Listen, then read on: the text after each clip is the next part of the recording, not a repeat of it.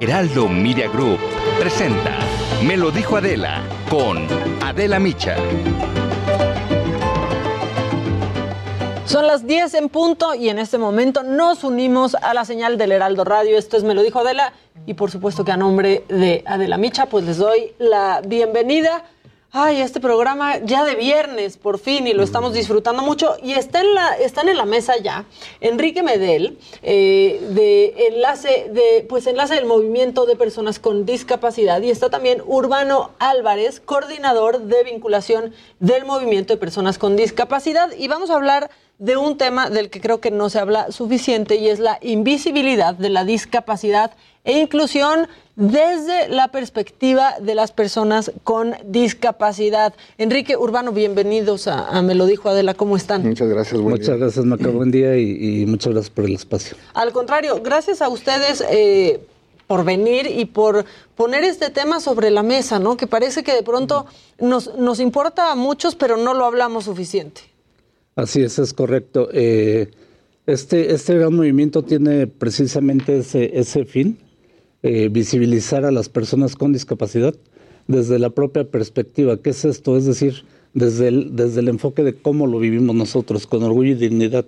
Por eso el lema de este primer movimiento de, personas con discapacidad es orgullo y dignidad precisamente. Y, queremos, como, como te decía, visibilizar a las personas con discapacidad, pero no solamente nosotros como personas con discapacidad, la discapacidad la vivimos nosotros, pero afecta a todo nuestro entorno. Claro. Eh, es eh, la persona que vive con discapacidad, eh, no solamente la vive la persona, sino la familia, los amigos, todo el entorno que lo rodea. Entonces, es lo que, lo que pretendemos visibilizar toda esta, toda esta parte, ¿no? sin dejar de, un, de lado también a los cuidadores, que, tienen una labor importantísima y que no son reconocidos. Y sensibilizar también, ¿no? Porque de pronto, pues nosotros nos eh, ponemos a hablar de esto, pero no pensamos en cómo lo vive una persona realmente con discapacidad urbano. Sí, exactamente. Yo creo que, este, hay que hay que tocar un poquito las cifras. En México hay aproximadamente 21 millones de personas con discapacidad, pero si tocamos el entorno que rodea a las personas con discapacidad, familiares y amigos, ese entorno nos da como resultado aproximadamente 50 millones de personas con discapacidad que conviven con este, este grupo de personas. Entonces yo creo que es importante visibilizar este tema porque la discapacidad está presente en cada momento, en todos los días de, sí, no es trabajo, solo en una cosa, ¿no? es solo en, una actividad. Así es, así es, eh, lo vimos en, en, todo, ¿no? Eh, desde que se levanta uno, eh, pues ya se vive la discapacidad, ¿no? Eh, para, para, meterse a bañar, para salir a trabajar, para el transporte, etcétera. Eh, y, si me lo permite, digo, este, este movimiento eh, es, es, algo que es tan importante porque, como bien ya lo comentamos, el, el, el, entorno de personas que rodea a una persona con discapacidad llega a ser hasta de 50, 60 millones si, si hacemos esta onda expansiva, eh, de 21 millones más dos o tres familiares, etcétera. Claro. Eh, nos va una, una onda expansiva eh, de 60, 80 millones de personas que, que, viven la discapacidad de cierta forma. Sí, no cambia solo su vida, cambia la vida de, de ellos. Exactamente, y, y, es algo tan importante. para comentarte, más de mil millones de personas en el mundo viven con, algún, con alguna condición de discapacidad. Pero más allá de esto, la Organización Mundial de la Salud nos dice que todos o casi todos en algún momento de la vida vamos a vivir con la discapacidad. Entonces, tan fácil, yo les pregunto cómo quiere que sea cuando les toque a ustedes. ¿no? Ahora, a veces el tema también, sí, la ciudad no no está bien diseñada para personas. Es que justo, justo ahí iba, porque al final en algún momento Dios se volvió como, como trendy el, el tema de apoyar a la discapacidad. Pero si ahora ves el estado de rampas, ves el estado de, semáforos adaptados, pues no, no, les han dado mantenimiento, ¿no? Entonces, como cuál es su perspectiva, sobre todo hacia el gobierno de pues que, esto no, sea una moda, ¿no? Claro, sí, y, hablas bien de rampas, de banquetas y todo, pero la accesibilidad no son solo rampas y banquetas, va mucho más allá, ¿no? Eh, la accesibilidad a la información para las personas con, con otras condiciones de discapacidad, etcétera. Y, también, si me lo permites, este movimiento eh, tiene, tiene ese propósito, es un movimiento que nació en México eh, por, por, muy poquitas personas entre, entre esto Urbano y yo. Eh, iniciamos con esto en mayo, con una actividad. Y Bueno, es, esto es tan bonito y ya, ha repercutido tanto que prácticamente tenemos ya cobertura en cada uno de los estados de la República Mexicana, pero además ya tenemos algunos países que se han sumado a este gran movimiento que, se va a llevar a cabo el 4 de diciembre. Entonces, eh, quiere decir que estamos eh, causando el impacto que queremos y, que esto no es un, un, tema simplemente de, de, una parte de la sociedad o de México, es de todo el mundo, ¿no? Sí, y esto que dices, ¿no? No, no verlo como de hay que apoyar a la gente con discapacidad, sino pues pensar que nos puede pasar absolutamente a todos y cómo queremos que nos toque cuando, cuando estemos en ese lugar, ¿no? ¿Cómo quieres que te toque cuando, te, toque? Sí, hay, que recordar que un alto porcentaje de la discapacidad que se vive en México es por accidentes. Sí. No solo por nacimiento o por enfermedades, es nacimiento, es este accidentes y accidentes laborales. Entonces todos estamos expuestos a esta algún, algún imprevisto en nuestra vida, ¿no? Digamos. Entonces, por eso es tan importante hacer esta, este acto de conciencia, de responsabilidad social, para que se visibilice el problema y veamos más allá las consecuencias que puede tener cada uno de nosotros. Y no solo en, adultos, ¿eh? en niños, en niños también. de pronto platicas con personas que trabajan en el CRIT, ¿no? Y te dan un porcentaje muy alto que es por accidentes. Sí, exactamente. La, discapacidad ahorita se centra más entre personas de 40 y 60 años, pero obviamente no estamos exentos de que también hay esta población de infantes que también requiere mucha atención. Pero lo que comentaba, el grueso de la discapacidad ahorita está centrada en lo que son accidentes y eh, accidentes laborales. Entonces es importante este, hacer esta conciencia y tomar con responsabilidad lo que hacemos cada día. Y que también eh, toda esta parte como de asistencia a eventos públicos, ¿no? Los eventos públicos muchas veces no tomaban en cuenta a las personas con discapacidad. ¿Ustedes han visto alguna mejora en cuanto a accesos y en cuanto a, sí, en cuanto a que las personas puedan disfrutar de eventos? Sí, accesibilidad. Exacto. Sí, eh, sería una mentira decir que no, ¿no? Este, claro que, que, de un tiempo acá ha habido algo de mejoría, sin embargo falta muchísimo, ¿no? Este, hay, veces que, que, hay la voluntad, pero no hay el conocimiento para hacerlo, ¿no? Entonces, eh, te puedo decir, llegas a un cine y sí, a lo mejor dices, ay, tienes una zona de discapacidad. Sí, pero estoy hasta adelante y termino con el cuello este, lastimado, ¿no? Que estoy viendo la pantalla así. Entonces, este, sí, sí hay voluntad, sí hay ganas de hacer las cosas, pero a veces hay desconocimiento de cómo hacerlo. Falta justamente perspectiva, ¿no? Exactamente, y, en este sentido, y, también eh, es hacer un llamado a las propias personas con discapacidad, que seamos parte de, que seamos partícipes de, ¿no? Que seamos proactivos, no, no simplemente quedarnos en, esperar la dádiva o, el, o la beca del gobierno, sino proponer. Sino decir, a ver, ¿yo qué puedo hacer? Eh, yo siempre lo he dicho, cuando te asumes como persona con discapacidad, empiezas a ver la vida desde otro, desde otro punto de vista. Entonces empiezas a ver qué puedo hacer. No, no me quedo con lo que ya no puedo. ¿Qué puedo hacer? ¿no? Y en base a eso, ¿cómo puedo yo ayudar? Y es, que termina siendo la sociedad quien apoya más antes que las autoridades, ¿no? O sea, normalmente siempre hay esta empatía de la gente que ve a alguna persona con discapacidad y trata de apoyar de la manera posible que sea. Ahorita que pones el ejemplo del cine, igual le dicen, bueno, vamos a tratar de hacer, pero desde un principio se planeó mal o se ha hecho cosas de forma incorrecta, ¿no? Aunque se podría decir que una de las barreras más difíciles que tienen las personas con discapacidad es precisamente el entorno social. Por supuesto. Todavía hay mucha discriminación hacia las personas con discapacidad. Este, les voy a poner un ejemplo y Enrique no me va a dejar mentir. Nosotros convivimos cotidianamente y cuando nos tenemos que trasladar de un lugar a otro, a veces en un taxi, lo ven y no se paran.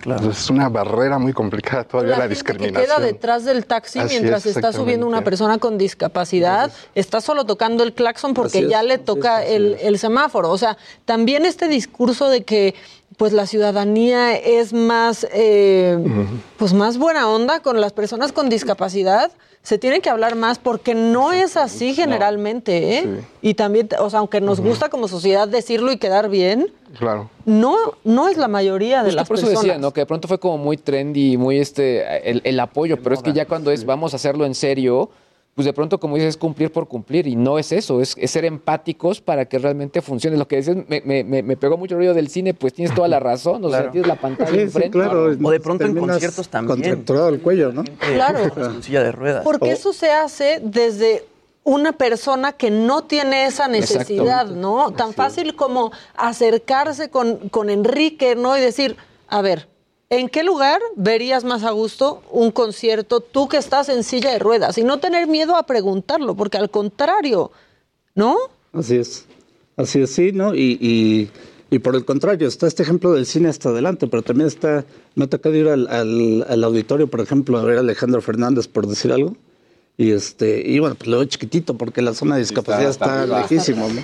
Sí, ¿por qué no este tenerla, pues la, verdad, el privilegio de elegir ¿no? ¿El lugar? Tu lugar. Y si tienen que quitar butacas, que se quiten, o que en cada zona haya este, un lugar destinado para que ustedes puedan elegir en dónde sentarse. Oigan, este 21 de noviembre tenemos una cita también. Exacto, sí. Eh, como bien te comentaba, el movimiento de personas con discapacidad se va a llevar a cabo el 4 de diciembre en el marco de la conmemoración del Día Internacional de las Personas con Discapacidad, que es el 3 de diciembre, solo que cae en viernes. Eh, pero eh, ya hemos tenido una serie de actividades previas de difusión y bueno, en ese sentido, este domingo eh, vamos a tener una gran rodada de, motociclistas. Qué padre. Que vamos a arrancar en el, en el Monumento a la Revolución a las 10 de la mañana. Este, se han sumado con nosotros nuestra gran amiga Adriana Peña y el, vaquero. Ignacio, el, vaquero, conocido Ignacio, el vaquero, que es este líder de ¿Cómo se llaman? Locos, locos por el... Locos, los locos motociclistas. Locos por el motociclismo, sí. Y eh, bueno, eh, han sido unos grandes aliados de nosotros y, bueno, nos van a nos van a apoyar con esta con esta gran rodada de motociclistas para difundir el movimiento. Pues la verdad es que suena padrísimo, ¿no? O sea, y divertido y aventado, ¿no? Sí, hay, que, hay, que, recordar que el movimiento es un conjunto de alianzas. Claro. Y en estas alianzas pues están los motociclistas, están adultos mayores, están niños, están jóvenes. Todos están participando en este gran movimiento. Por una este, causa. Por una causa, así es. Entonces esta gran rodada que vamos a hacer tiene el propósito precisamente de generar conciencia, de acercarse a la gente, para invitarlos al día 4 de diciembre a este recorrido de la Diana, de la Diana Cazadora al Monumento a la Revolución. No, pues es una buena rodada. un buen González pone un ejemplo súper claro, ¿no? Dice, los lugares de estacionamiento no mm. los respetan y te mientan la madre si les dices que es para discapacitados. ¿A cuánta gente no vemos de repente llegar al lugar de discapacitados sin placas de discapacitados y les dices algo y, se molestan? Así es, eh, falta mucha conciencia y, bueno, eh, perdón, y ahorita, este, y con mucho cariño y respeto, eh, ahorita que, nos dices los lugares de discapacitados, muchas veces eh, la inclusión empieza desde cómo usamos el lenguaje. Claro. Eh, no es correcto decir discapacitados. No, así lo, así lo escribieron en sí, sí, sí, sí. No, no digo por, por ella o por, por quien sea. Este, con todo cariño es decirles, no se dice discapacitados, se dice personas con discapacidad. Porque a partir de, la, de que surgió la Convención sobre los Derechos de las Personas con Discapacidad, ha cambiado esta perspectiva de cómo ver a la discapacidad. Eh, es, decir, tenemos ahora un enfoque eh, de derechos, eh, no como antes que era un enfoque médico asistencialista y que, nos veían como pacientes y como... Sí, personas con discapacidad. Y, ahora, ahora... Personas con autismo. exactamente. Porque en algún momento se decía que era este, personalidades con capacidades diferentes y se terminó, como tú bien lo dijiste, ¿no? Hay que verdaderamente reconocerse con personas con discapacidad. primero que nada somos personas. Exacto. Y, la condición no nos, no nos representa. Eh, eh, la, discapacidad es una, una, condición simplemente. Exacto. Y esto que surgió hace unos años de, de capacidades diferentes es una aberración total y es como para darse de topes, ¿no? Porque tú tienes capacidades diferentes. Todos tenemos capacidades. Todos tenemos, capacidades. Y cuando a mí me dicen capacidades diferentes, pues pienso en la jarra y en el garrafón. Pues son capacidades diferentes, ¿no? Pues sí. La verdad es que sí. son estos intentos este, como pues poco hábiles, poco hábiles de suavizar las cosas, ¿no? y las cosas se tienen que suavizar desde otro, desde otro lugar, no, no, no así. Sí, el concepto mismo de discapacidad ha ido evolucionando. Este, desde la Organización de las Naciones Unidas anteriormente se hablaba de minusválidos, incapacitados, discapacitados, etcétera, hasta que ya llegamos a este concepto muy claro que es persona con discapacidad. Entonces ya se tiene una idea más concreta de lo que, cuál es la discapacidad que, reconoce un lugar en la en la sociedad. Oigan, ¿y alguno de las personalidades del deporte paralímpico ha, digamos, ya se ha puesto en contacto con ustedes? Eh, eh, ¿Está alguien que esté también participando? Algo así que son figuras que han tenido algún tipo de reconocimiento ya en este momento? Este, sí, eh, no directamente. Eh, algo de lo que queremos, digo, sí, sí se les reconoce y, por supuesto que son sumamente importantes. Eh, de hecho, como te comentaba, tenemos representación en, todos los estados de, la República Mexicana y a, nivel internacional. Entonces, en algunos estados, por supuesto que están involucrados personajes o personalidades de, de, los, de los atletas paralímpicos. Sin embargo, queremos quitar, eh, porque siempre nos vamos con el que logró, con el que ganó medallas y eso. Queremos visibilizar a todos, como es decir, eh, para este movimiento no hay protagonistas. el protagonista es la discapacidad. Es el movimiento. Es un movimiento, eh, parecería que con una causa nuestra, pero es una causa de todos, ¿no? Hasta de los que pensamos que no, Exactamente, repito, este, y, y eso es lo que yo siempre he dicho todos nacemos con un boletito de, discapacidad, lo que pasa es que uno lo usamos y otros no, o uno lo usamos más pronto que otros, ¿no? Claro. Pero, todos, traemos el boletito. Tienes toda la razón. Yo les agradezco muchísimo por, por haber venido aquí, Enrique Urbano. ¿Y dónde la gente dónde los puede seguir? ¿Dónde puede eh, seguir más de cerca este movimiento? Sí, eh, pueden eh, seguirnos en redes sociales. Aparecemos como Movimiento PCD CDMX para, para el caso de nosotros o simplemente el movimiento PCD para, para el movimiento global. Este, en el caso de Ciudad de México, pues nada más agregarle CDMX y eh, no quiero omitir invitarlos para el día 4 de diciembre en el Monumento de la Revolución. Eh, iniciamos con un, con un recorrido, como ya lo había dicho, urbano, de la Diana Cazadora al Monumento de la Revolución, que son tres kilómetros. Esta actividad va a ser simultánea en todos los, los puntos sedes. Cada uno va a hacer su recorrido eh, en, distintos lugares de acuerdo a su sede. Y eh, mm, cabe mucho eh, aquí la aclaración de que es un recorrido en tono festivo, no es manifestación, no es protesta, ni, ni mucho menos. Y nos vamos a concentrar en el Monumento de la Revolución para llevar a cabo un festival artístico-cultural que va a estar a cargo de nuestra directora artística, Karina Solís. Eh, directora de, de, Expreso Dance Express. Este, y tenemos grandes aliados como la Fundación CEICA, que, que nos ha estado apoyando eh, con, algunas, con algunas cosas para el movimiento. Y, y, como esto tenemos grandes aliados. Vamos a tener una serie de números artísticos presentados por personas con y sin discapacidad, porque buscamos precisamente la inclusión. Y vamos a cerrar el, el festival eh, con una banda de rock que se llama Zona Pública y con una banda de ska que son eh, la trenza de la bola. No, pues suena, suena buenísimo. Suena buenísimo. Pues, este, síganlos. Nada más les quiero comentar que el evento artístico-cultural este, lleva el nombre de Alianza Cultural por la Discapacidad. Es totalmente incluyente y por eso han querido participar otros grupos, por ejemplo estos de ska, de rock, que no tienen discapacidad, pero es incluyente. Entonces, este, pues si se quiere sumar a otro grupo de rock, desde aquí les la invitación y serán bienvenidos. Muy bien, pues muchísimas gracias por estar, por estar aquí, por hablar de este tema y mucha suerte y que lo disfruten porque es un evento para disfrutar. Claro, sí, y, si me permites rapidísimo. Claro. Este, si ven traigo un, un, pañuelo. Un pañuelo verde, amarillo, verde, fosforescente. ¿no? Sí, fosfo, fosfo. Eh, es el color que hemos elegido para el movimiento eh, porque es un color que, te, jala la vista. Eh, seguramente voltearon a ver y dijeron, ¿qué onda con estos cuates? ¿no?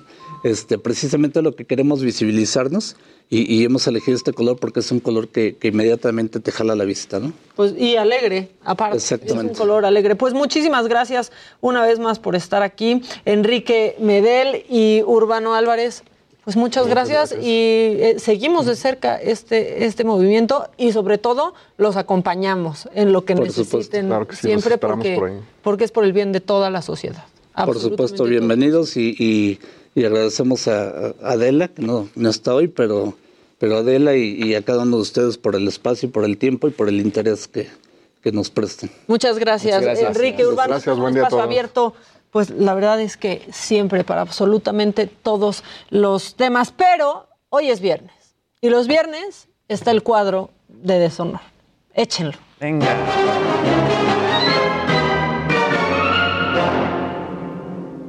Muchas gracias. Pues sí, llega el viernes y con eso, pues los que se cayeron o se resbalaron esta semana, que fueron bastantes, y creo que no ha dejado de estar en el cuadro de deshonor desde la semana pasada, pues Laida Sansores, la gobernadora de Campeche, que ahora sí ya de plano dijo, pues yo creo que adiós al cubrebocas en las oficinas gubernamentales. Aquí un poquito de su deshonor. Usar el cubrebocas que pues ya de, una vez para que, para que sigan hablando, así que, pero no, no importa, así que yo creo que nosotros tenemos que decir lo que pensamos, ¿no?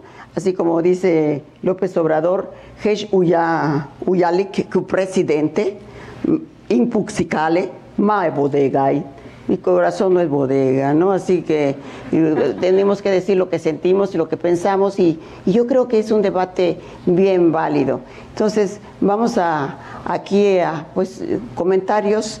Mm, tú tienes también unos puntos de vista y ya llegamos a una pues una mediación entre Ileana y yo para cuál es la siguiente medida que vamos a tomar en lo que se refiere al cubrebocas. Yo insisto en que hay que revisar este, eh, la necesidad eh, forzosa del, del cubrebocas en estas alturas, en este momento que está viviendo el país, donde toda la República, prácticamente Baja California, estamos en verde. Entonces, eh, estamos en el mejor momento que habíamos vivido desde que inició la pandemia cuando no teníamos las vacunas y decíamos ya hay que van a tardar seis meses, sino un año y año y medio y no llegaban las vacunas. Entonces lo que no nos pues bien ganado el deshonor porque pues también Europa estaba en un muy buen momento desde que empezó la pandemia y ahora Austria ya está cerrando y Alemania está en alerta máxima y aquí este, aparte, mal, porque Campeche fue uno de los primeros estados en irse a verde, fue donde empezaron las clases primero, y pues ahí va la nueva gobernadora con esto a decir que, total, ¿quién lava su... A ver, ¿quién, quién de ustedes lava su cubrebocas? Yo no, porque yo uso desechables. Desechables, exactamente. Que ese también es un tema y luego les vamos a decir cómo se tienen que deshacer de sus cubrebocas, porque ahí anda el mar lleno de cubrebocas. Bueno, más deshonor. ¿Quieren más deshonor? Sí, sí, ya, de una vez. Delfina Gómez, la secretaria de Educación Pública. Bueno, en su comparecencia en el Senado, este, pues digamos que se merece el deshonor, pero también se merece cero en geografía, la encargada de la educación en nuestro país. Hoy que tuvimos la oportunidad de ir a Jalisco, eh, de Jalisco, de lo que es eh, precisamente Hermosillo, pues son cuatro horas a la, a la comunidad precisamente de Cananea y tuve oportunidad de ir a las escuelas y de verdad se queda uno asombrado Ah, pues se queda, uno, se queda uno asombrado. Más bien, o sea. en Jalisco? Sí, y Cananea en Jalisco. ¿Qué pasó, maestra? si yo estaba feliz de que llegó una maestra por fin a la CEP. ¿No? y entonces, saludos a todos los que nos ven en eh, Monterrey, Monterrey, Nuevo León, pues sí. En Monterrey, ¿qué? Bueno, Jalisco. Monterrey, Tabasco, Monterrey, Guanajuato. ¿No? Ahí como la. Bueno, pues ahí está también en el deshonor. En el deshonor tiene que estar, y aquí, pues, este. Tú dime por qué está la selección mexicana de fútbol en el deshonor y la afición también son unos ñeros. De entrada por las dos derrotas, ¿no? Contra pues Estados Unidos y Canadá, o sea, mostrando una pésima actitud. La selección mexicana, que además, pues ya sabes, pero también la afición haciéndole las amenazas a través de las redes sociales. Pues sí, ahí está el deshonor y por favor, no puede dejar de estar en el deshonor la señorita Vilchis. O sea, está en el deshonor las mentiras del quién es quién en las mentiras de la mañanera, porque esta semana sí se dejó ir con unas buenas mentirillas. Primero, cambió nombre, después le cambió el precio a una chamarra Gucci y este, pues ahí usó otra porque dijo que en las redes decían que le pagaron 100 mil dólares a la gente por ir a, recibir a AMLO. ¿Dónde vamos? ¿A dónde? Sí. ¿Lo tenemos me llegó el del corte? Lo tenemos antes. Sobre la visita del presidente a Nueva York fue la difusión de mensajes que decían que la gente le mostraba apoyo al presidente y que le habían pagado 100 mil dólares, lo cual también resultó falso perdón, 100 mil. En el marco de la histórica participación del presidente Andrés Manuel López Obrador al presidir el Consejo de Seguridad de la ONU en Nueva York, circularon en redes diversos medios para generar conversación negativa contra el titular del jefe del, eh, del jefe del Ejecutivo. Primero difundieron una fotografía. Luego también dijo que todos ya estuvieron en el deshonor los que pensaron que era el hijo del presidente, pero que esa chamarra costaba 100 mil pesos. No cuesta 100 mil pesos, Liz. Cuesta 40 mil y al regresar las pruebas, porque también cambió un nombre. Bueno, Regresamos con más de Me lo dijo Adela por Heraldo Radio. En Soriana sabemos que la Navidad es muy de nosotros. 30% de descuento en el departamento de Navidad. Sí, 30% de descuento en el departamento de Navidad. Y pantalla BIOS Smart TV 32 pulgadas a 3,990 pesos más 12 meses sin intereses. Soriana, la de todos los mexicanos. A noviembre 22, aplican restricciones. Válido en hiper.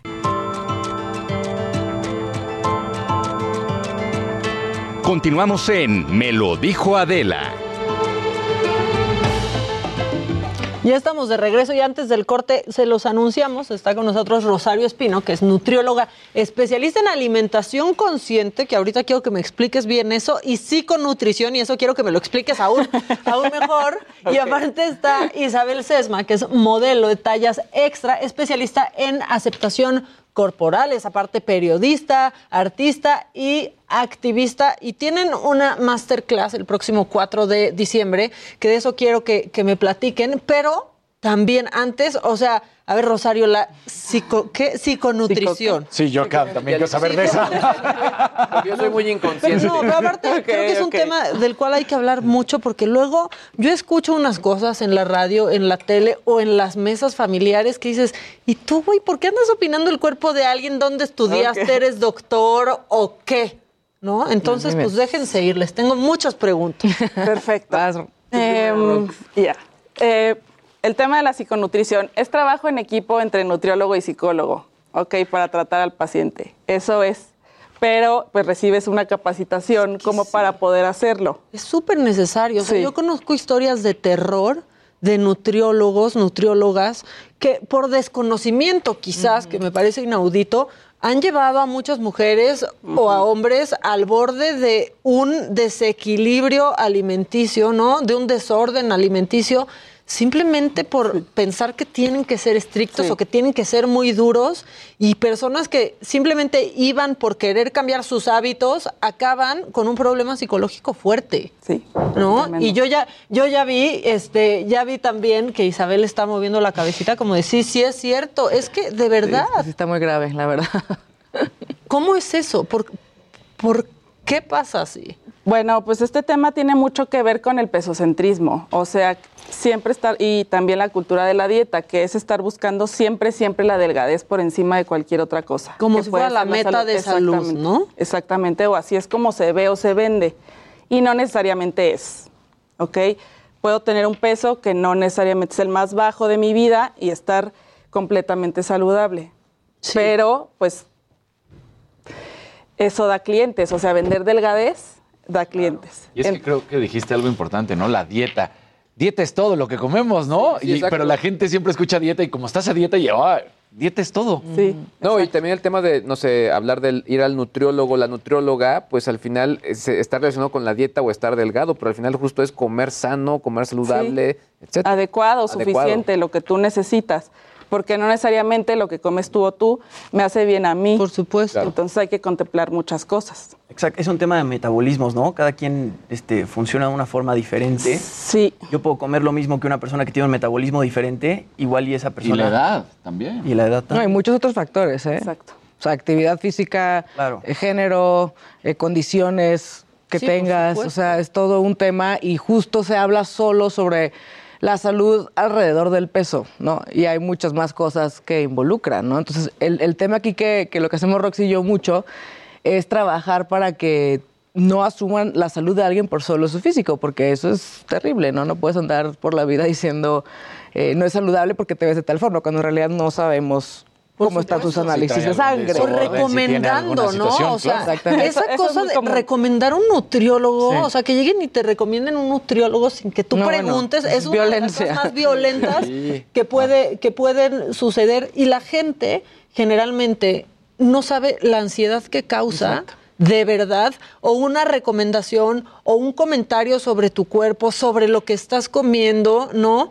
Este, a mí me ha tocado vivirlo, o sea, me decían de pronto, este, híjole, pues con cosas como tan tontas como a punto de subirme a un bungee, eh, te, ponen en la báscula. Sí. Y de pronto yo, yo sí dije, prefiero no subirme.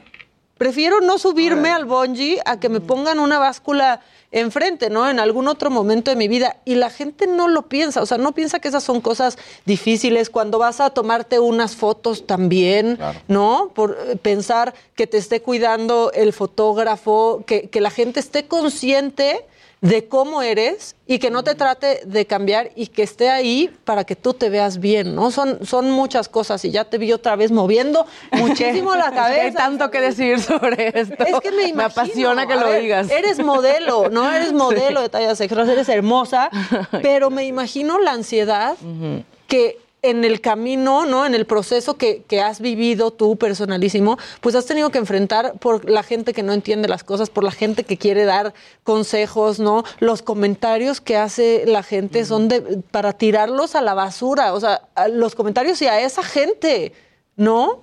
Sí, es todo el tiempo, es todo el tiempo. Pues sí, mira, justo es Digo, con el tema del modelaje de tallas extra, esto es relativamente nuevo en México. Llevo yo seis años trabajando en esto ya full time y me encanta y me apasiona, pero pues imagínense cómo fue el principio, ¿no? fue una cantidad de comentarios y de rechazos y de pues tú no deberías estar aquí, ¿no? Hay comentarios de ese tipo, eh, discriminación pasiva de todos lados, ¿no? Desde la ropa, porque pues evidentemente las tallas son muy reducidas por en a donde vayas, ¿no? La mayoría de la gente lo sabe porque vas a Sara y por el puro cuerpo latino no te sube el pantalón, a mí desde secundaria. Sí. Entonces desde ahí ya es como de, ok, va a haber mucho rechazo por todos lados. Y luego en set, ¿no? Ya que te contratan, ya que estás con la marca, todavía hay muchos como, como comentarios y como... O sea, descubrir al fotógrafo que te pone a hacer poses para truquearte un poco, ¿no? O sea, son muchas, muchas cosas a las que se tiene que enfrentar. Que es como de, no que te creas subir al tren de la inclusividad y ya me andas photoshopeando, como, ¿qué onda? Me pasaba al principio mucho, ¿no? Que, que luego no me reconocía ya después del Photoshop. Ya ahorita yo creo que hay muchísima más conciencia y me, me enorgullece mucho decirlo porque ya pues ya 2021, ya a todos nos toca entender que todas las tallas son bellas, que hay de absolutamente todo.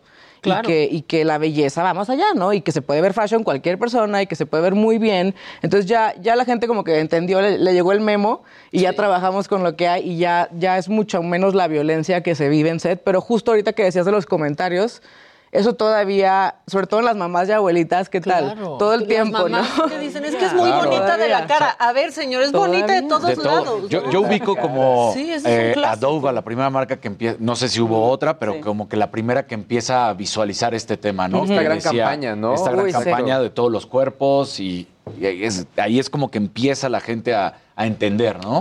Por lo menos aquí en México. No, y sí fue la primera, ¿eh? Que, que se aventó sin Photoshop y fue todo un impacto global como de, órale, estamos viendo celulitis por primera vez, ¿no? O sea, imagínense la distorsión. ¿Qué es eso? Pues es celulitis y la tienes tú que lo estás criticando y la tiene todo el mundo y la tiene tu esposo en la panza, o sea, ¿no? No muerde, no pasa nada. No se puede quitar, no saberlo. Sí, ¿no? Sí, entonces eh, justo Dove empezó, le siguió American Eagle y ya se volvió como una tendencia global que nos llegó. Y popular, ¿no? Y popular ahorita está de modísima, claro, es lo que vende ahorita, ¿no? Por eso luego nos acaban este, invitando a lugares más por eso que, que otra cosa, pero justo... Queda bien. Sí, claro, pues hay que. Vende, ahorita la inclusión vende, ¿no? Todo este tema del body positive, ¿no? Que de pronto modelos justamente o, famosos o influencers famosas se suben a redes sociales mostrando que si les estría o mostrando la celulitis o etcétera. Y pues iba de la mano porque es algo que termina vendiendo y de pronto la gente no sabe si se está subiendo al tren o si realmente pues quiere ser, quiere ser inclusiva. Pues mira, yo por mí que se ponga de moda para que así la gente se acostumbre a verlo, porque es el primer paso. Es que es lo que te, digo, o sea, aunque sea de dientes para afuera, ¿no? por querer caer en la inclusión, no importa, porque tu mensaje llega y porque finalmente te abren una ventana, ¿no? Y ayuda a acostumbrar al ojo. Tenemos muchas de nuestras alumnas que que nos dicen, ¿cómo le haces para, para verlo bonito, no? Y pues acostúmbrate a verlo, porque es lo real y es lo que hay en todos lados, nada más que estás tan acostumbrada a ver el Photoshop que ya crees que es la realidad, ¿no? Y eso sí es un problema muy serio para la autoestima, para los trastornos alimentarios, para absolutamente todo. Oye, hablamos de este lado que es lo positivo y que es lo bonito, pero también cuando hay una persona, y desde el lado psicológico, que dice, es que eh, no estoy cómoda, no estoy bien, no, no, no que quiera ser ultra flaca, pero dice, sé que tengo un trastorno alimenticio y no estoy comiendo de la manera correcta que debería de, hacerlo y por eso me cuesta trabajo. Ese también es un, un, reto muy fuerte, ¿no? Sí, claro, y ese, pero se trabaja desde otro enfoque que es retirando la atención completamente del peso. Del peso, ¿no? Sí, porque cuando tú estás pendiente del número que está en la báscula es muy, muy difícil cuidarte. O sea, se complica mucho porque si mi recuperación, si sentirme mejor implica que ese número cambie y no cambia, ya sea para arriba o para abajo, comienza la frustración. Entonces, claro. Y piensas que tú lo hiciste mal. Exactamente, me he hecho De verdad es mucha presión, o sea, decidir ir con un nutriólogo, este Digo, yo por muchos años en serio vivía esa presión y entonces ya cuando se acerca la cita de ir al nutriólogo dices, híjole, pero voy a ir en ayunas, pero no, porque te tomo No, ni siquiera, porque es un tremendo. Y, tengo pacientes que, que se estresan tanto y amigas, ¿no? La que estaba platicando el otro día, que un día antes estaba llorando porque sabía que la iban a pesar y que le marcaban en rojo su tarjeta si no lograba el objetivo. Entonces, era una presión para ella. Es, sí, claro, pasa. No, y los daños y las consecuencias son para toda la vida. Exactamente. Entonces eh, hay que ver más allá justo del, aprovechando el espacio, hacer conciencia de los comentarios ahorita que viene la Navidad, tía, no le diga nada a sus sobrinas que subió de peso. porque se sirve más raviol, déjela. Sírvale más. Después de una época tan difícil, o sea, llevamos 18 meses súper duros, ¿no? También, en donde mucha gente decidió que se puso súper fit y otra gente pues no pudo y al contrario, y, cada quien tiene sus razones, ¿no? Por supuesto. Oigan, ¿ustedes cómo empezaron a trabajar en conjunto? ¿Cuál fue la historia? Es una historia muy divertida, la verdad. Em, primero, ¿cómo estuvo? ¿Dónde te vi? Ah, no, en una, eh, me, hicieron una entrevista y la mencionaron a ella. Entonces la empecé a seguir y en una historia publicó unas cosas que me hicieron gracia y comenté y a partir de ahí empezamos a platicar. se dio el flechazo. Pero cañón, o sea, cañón, porque me dijo Isabel, tenemos que ser amigas. Y yo acepto. una declaración. Una declaración. Okay. Entonces, platicando y así, me invitó a un taller, que ¿cómo se llama tu taller? Te Quiero Libre es un taller que yo doy, que es justo sobre también de esto. Entonces la invité a Roxa que fuera parte de la parte de alimentación consciente, que es, no se puede hablar de corporalidad y aceptación corporal sin hablar de alimentación, porque van junto con pegado. Exactamente. Entonces, pues en el taller dije, esta mujer tiene la vibra, tiene, tiene el flow, me gusta, me identifico mucho con ella, me gustaría trabajar con ella, nos juntamos, empezamos a platicar y me acordé de todas esas fotos en donde tú te vas para atrás porque te da miedo que te vean. Dije, a lo mejor Isabel nos puede ayudar a sentirnos mejor, ¿no? A, proyectar lo que queremos proyectar y no ser pues la cabecita que sale ahí atrás. Porque ya cada quien va teniendo sus trucos y entonces una ya sabe cómo esconderse atrás de la amiga y que entonces a la orilla no porque te ves mal, ¿no? Mejor desaparezco y me voy atrás, ¿no? Mejor con cubrebocas. Es horrible eso, la verdad. Exactamente. Entonces pues empecé a platicar con ella, pero le dije, ¿qué te parece si primero tratamos la parte que es la de por dentro, ¿no? Que es importante trabajar con el interior y después que proyecten lo que aprendieron o cómo se sienten. Y así, o sea, así fue como que surgió la idea y nos salió bien bonito. Tiene que ir. Pues está, está padrísimo, porque justamente esta semana platicábamos de la entrevista que le hizo Oprah a Adele. Oprah, que es una gran gordofóbica, hay, que, hay que decirlo, este, accionista en Weight Watchers, ¿no?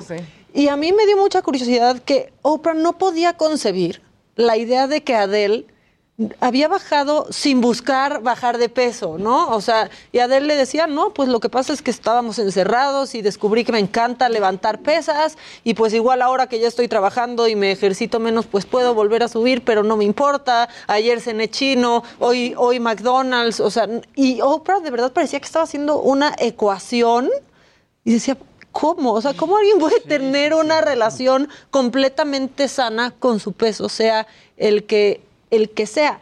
Y me imagino que a eso te enfrentas también cuando comienzas a, bajar de peso, porque tú tienes tus razones personales para hacerlo, pero llega la gente y te dice, no, es que ahorita te ves increíble. Y ese ahorita implica que antes o sea, te está diciendo que antes te veías de la fregada, ¿no? Exacto. Este, y que aparte, pues te das cuenta que si vuelves a subir de peso, la opinión de esa persona va a cambiar. O sea, genera todo lo que la gente dice pensando que está aplaudiéndote algo que hiciste, genera también mucha ansiedad y da mucho, mucho miedo, ¿no? Yo tengo una amiga que también de pronto bajó mucho de peso y llegaban y le decían, te ves increíble, y decía, antes también.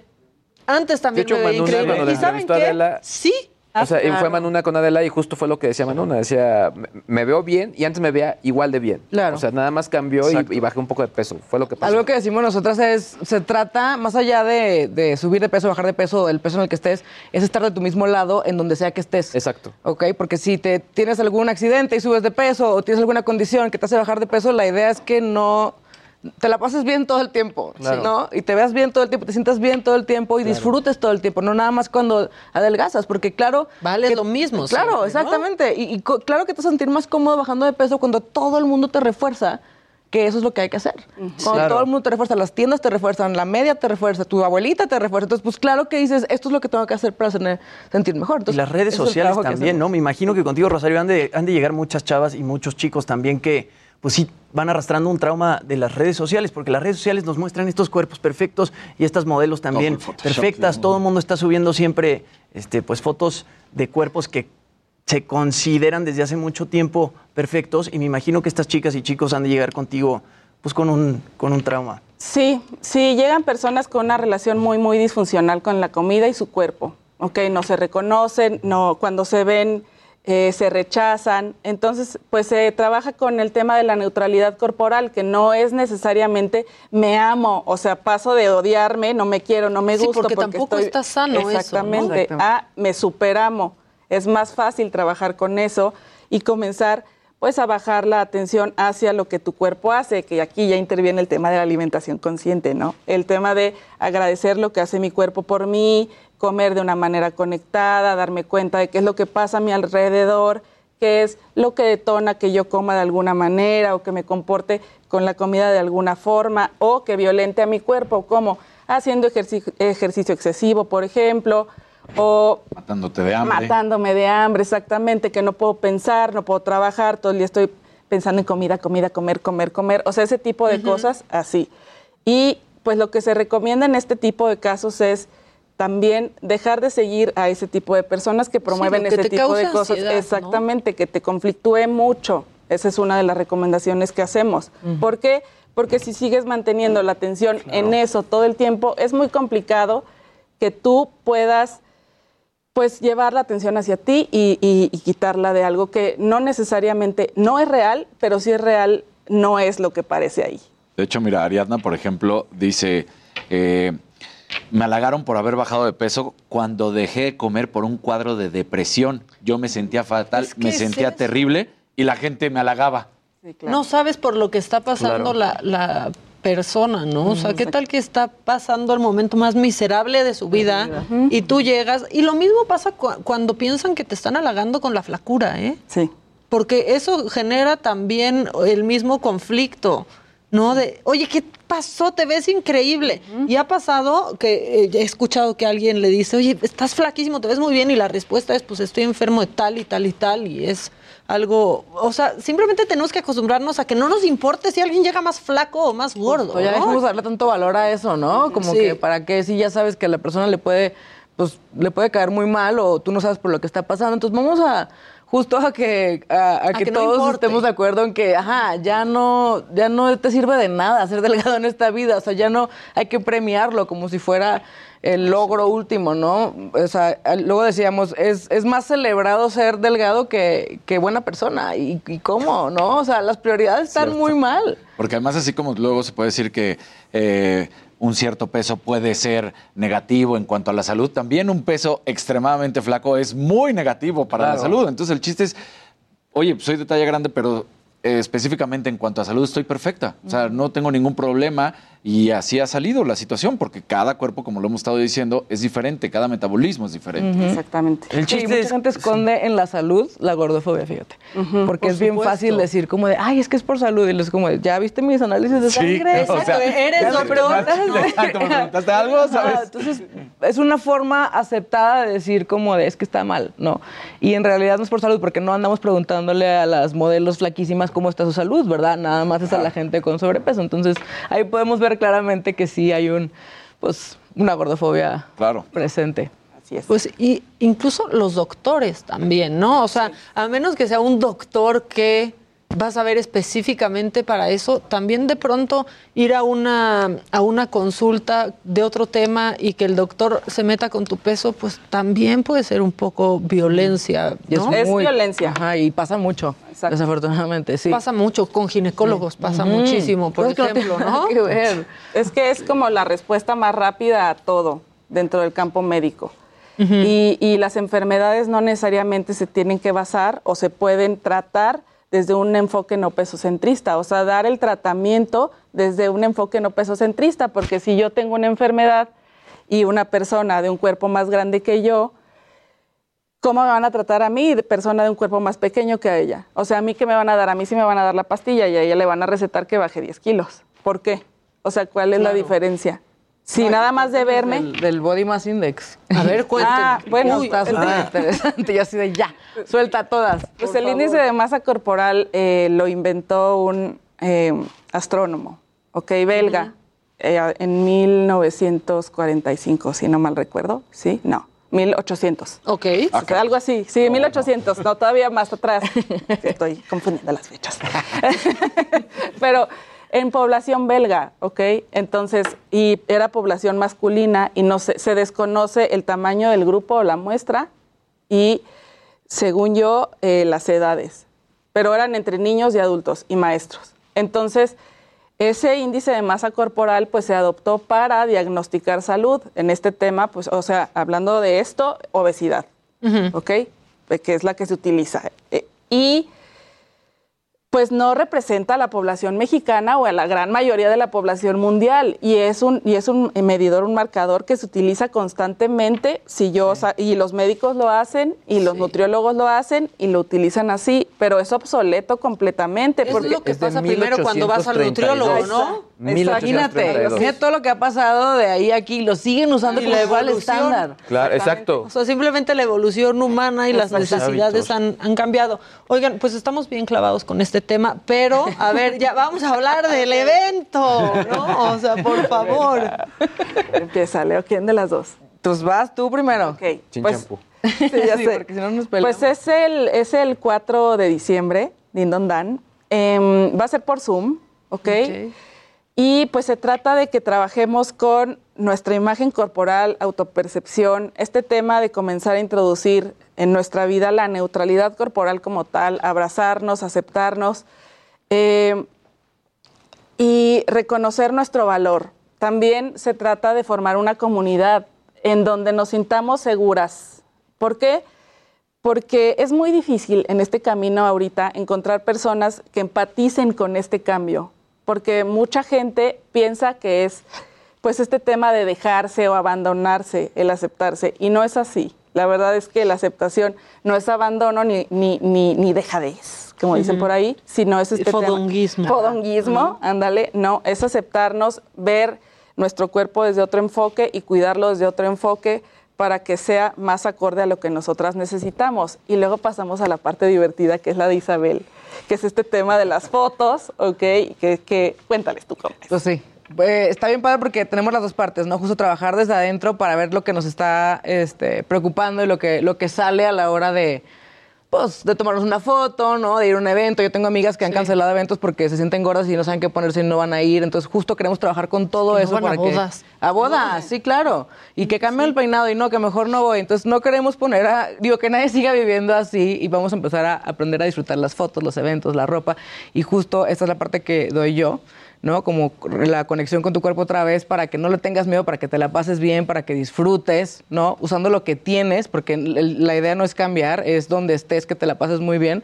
Entonces está muy padre porque hacemos las dos partes, ¿no? La interna y la externa y pues salen muy contentas. Y, hay risas. Sí, no, muchísimas, todos los que te imaginas. Pásenle, si gustan, pásenle. Pues, es una banda, ¿no? Que se eh, con la que te identificas. No, y sanamos todas en grupo porque es bien padre darte cuenta que no te pasa nomás a ti, le pasa a todas. Sí. Entonces entre todas nos sanamos a hacer la comunidad y la verdad es que nos encanta hacer esto. Y tú eres bien norteñota. Sí, sí, sí. Ya, ya, Oigan, pues está padrísimo. Ya nos vamos a ir a corte, ¿verdad? Pero antes, repita nada más fecha y dónde las encuentran, por favor. 4 de diciembre y nos encuentran en Instagram como Rosario La NutriRocks e Isabel Sesma. Arroba Isabel Sesma, a sus órdenes, escríbanos. Nos queremos ver ahí. Vamos un corte y ya volvemos, seguimos con más. Es viernes, viene Doña Vergadgets y este. Uy, aparte un muy buen cuate viene para seguir con las risas. Ya volvemos, esto es Me lo dijo Adela.